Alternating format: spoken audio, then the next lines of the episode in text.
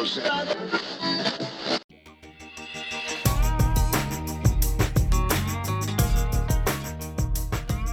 Howdy, and welcome to Wise About Texas, the award-winning Texas History Podcast.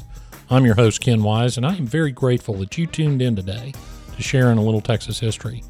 This episode is being released in August twenty nineteen, so I hope your summer is winding down in good fashion. You might have time for one more quick road trip if you hurry before it's back to the grind, so I hope you get to take that time off. There's a lot happening around Wise About Texas World Headquarters. Uh, we've had some great events down in the Houston area that I've gotten to be a part of. One that was very special, I got to introduce the great author Stephen Harrigan at a in an event uh, celebrating the upcoming release of his new History of Texas. That occurred down at the Bryan Museum in Galveston. Now, the Bryan Museum's made an appearance on this podcast several times. It's a very interesting place. Uh, you should definitely check it out. I also had the pleasure of hosting a Texas Ranger History Symposium in Fredericksburg, Texas, in the heart of the Hill Country. A few weeks ago, that symposium was put on by the former Texas Ranger Foundation at the Texas Ranger Heritage Center. Man, we had a great day. We got to Uh, hear about the East Texas Troubles from Doctor Jody Ginn, who has a new book of that same title. And uh, we got to hear about Texas Ranger Will Wright from uh, Doctor Rick McCaslin at the University of North Texas, who's got a book coming out uh, about a year from now, as he's fond of putting it, talking about uh, Will Wright, and it's going to be a great one. I've been doing a lot of speaking around the state, and uh, I've got a very interesting couple of podcasting uh, site visits perhaps coming up, so stay tuned for some uh, we're going to take Wise About Texas on the road a little bit. I uh, want to mention one thing that's come up from uh, some of my listeners, uh, and that is uh, my service as a judge in upcoming judicial campaign. Uh, judges do run for election. I'm up for election in twenty twenty, but uh, this is not the place for politics. This is history only. Uh, there's a Justice Ken Wise Facebook page, and I'm on Twitter and Instagram at Judge Wise. If you want the politics stuff, that's where you find it. And uh, we're going to keep Wise About Texas all about Texas history. But we were speaking of law and order uh, when we're talking about judges. So today we're going to talk a little bit about law and order. And we're going to West Texas a little over one hundred years ago. And really we're going to be talking about the lack of law and order. You know, railroads opened up West Texas to settlement, but the relative desolation of the landscape, so to speak, made those trains tar- good targets for train robbers. It's a lonely train ride through the mountains and plains of West Texas. Well, one day, some fairly experienced criminals thought they'd pull a quick robbery and disappear into that vast West Texas landscape, but they picked the wrong train. So let's get on the Galveston, Harrisburg, and San Antonio Railway and get wise about Texas.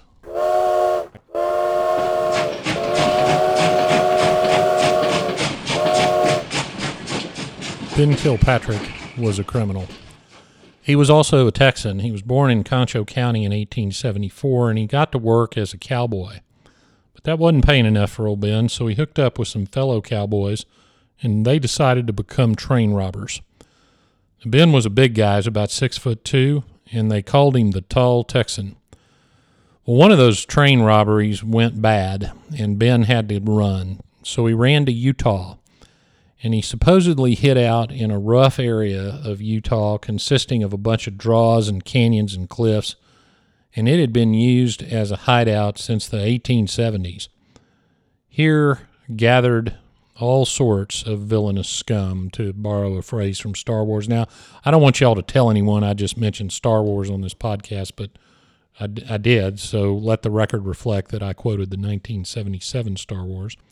Um, anyway, Ben Kilpatrick ran to this area in Utah, and among the men who used what this area, which came to be known as Robber's Roost, was a guy named Robert Parker. Well, Robert Parker later changed his name to Butch Cassidy. So Ben Kilpatrick had hooked up with Butch Cassidy, the Sundance Kid, and others, and rode with the infamous Wild Bunch.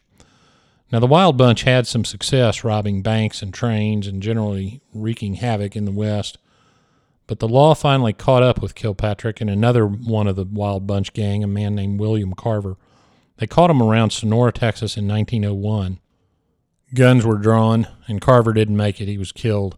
Kilpatrick escaped, though, and he fled to Saint Louis with his girlfriend and fellow criminal, Laura Bullion. Now, Laura had her own story, which I'm going to release to the patrons of this show in a, in a bonus episode. But we're going to talk about Ben Kilpatrick. The law caught up, finally, to Kilpatrick. He was arrested, convicted, and he was sentenced to fifteen years in prison. He started serving that time in federal prison in Atlanta, and it was there that he met Ole Hoback. Now, Ole, Ole is an interesting name, and Hoback had several aliases, uh, but Ole is the one that uh, is relevant to this story. It's spelled O L E, and I believe it is pronounced Ole, and that's what, the way I'm going to say it. If y'all know different, let me know. So Ben Kilpatrick and Ole Hoback are fellow prisoners in Atlanta, Georgia, and they're cooking up a scheme. Meanwhile, let's go back to eighteen fifty and talk about the railroad. It was in eighteen fifty that the Buffalo Bayou, Brazos, and Colorado Railway Company was chartered. This was the first railroad to begin operations in Texas, and it was only the second railroad west of the Mississippi.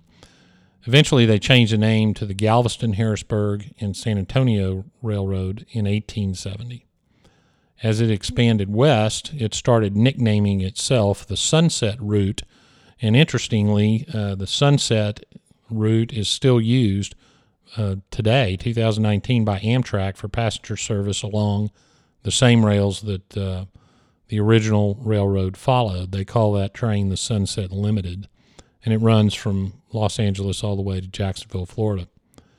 Eventually, the Galveston, Harrisburg, and San Antonio Railroad became part of the Southern Pacific system. But on March twelfth, nineteen twelve, it was still the Galveston, Harrisburg, and San Antonio, and its train number nine left Del Rio, Texas, headed west. It left the station about eight o'clock at night. Well, those steam engines needed water, so it made a stop at Dryden, Texas, for water. At that point, two men jumped on board the engine. They weren't passengers, and they weren't railroad workers. They were Ben Kilpatrick and Ole Hoback. The robbers ordered the porter to uncouple the passengers' cars from the rest of the train. That left the engine, the mail car, and the baggage car as one train, and the passengers stranded in their cars on the tracks at Dryden.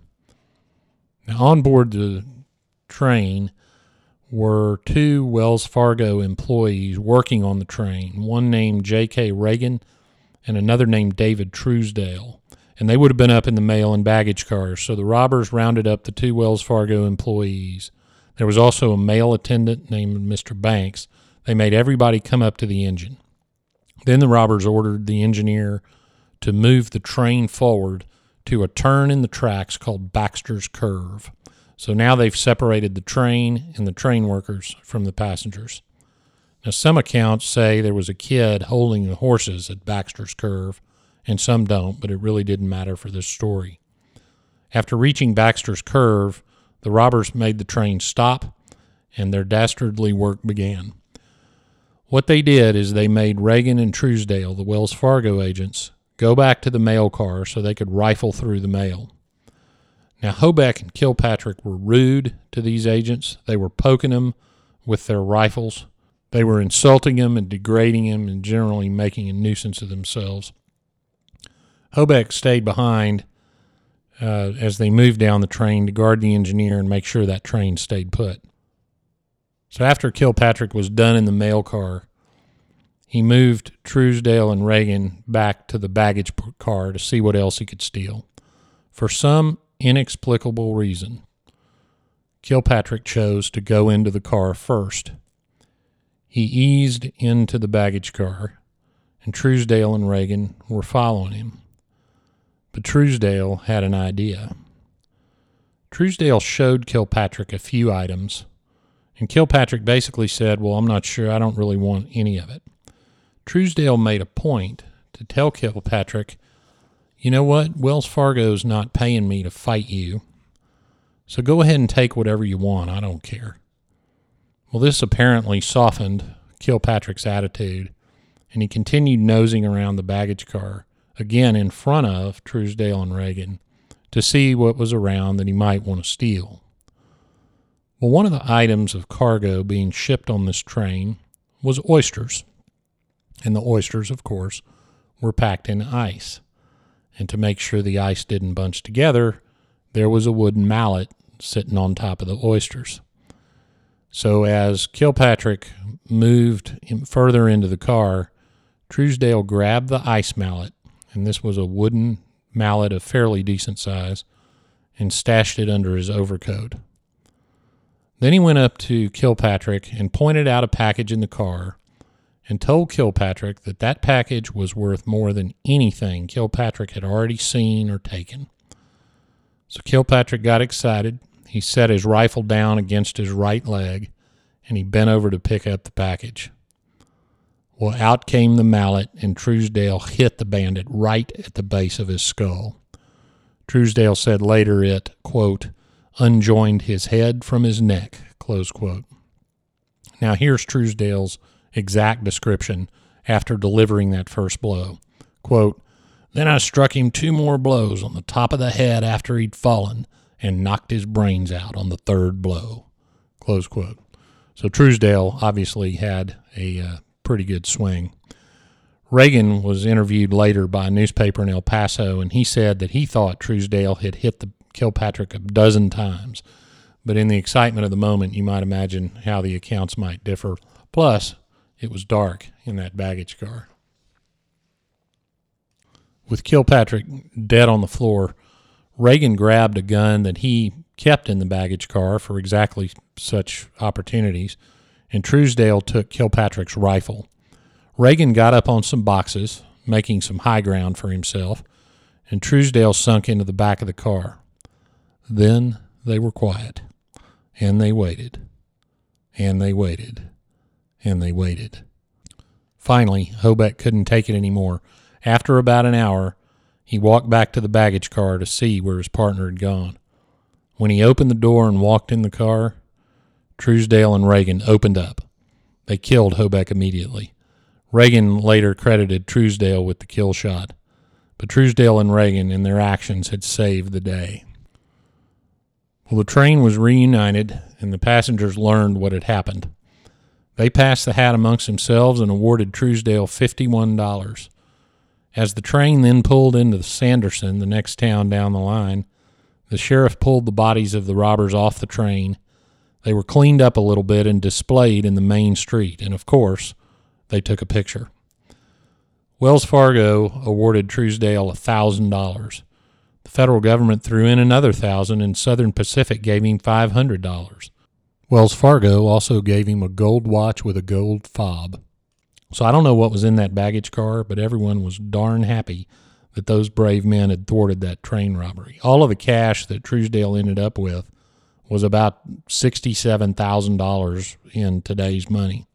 Not bad, when train robbers usually, the reward was only about three hundred dollars per conviction back in nineteen twelve.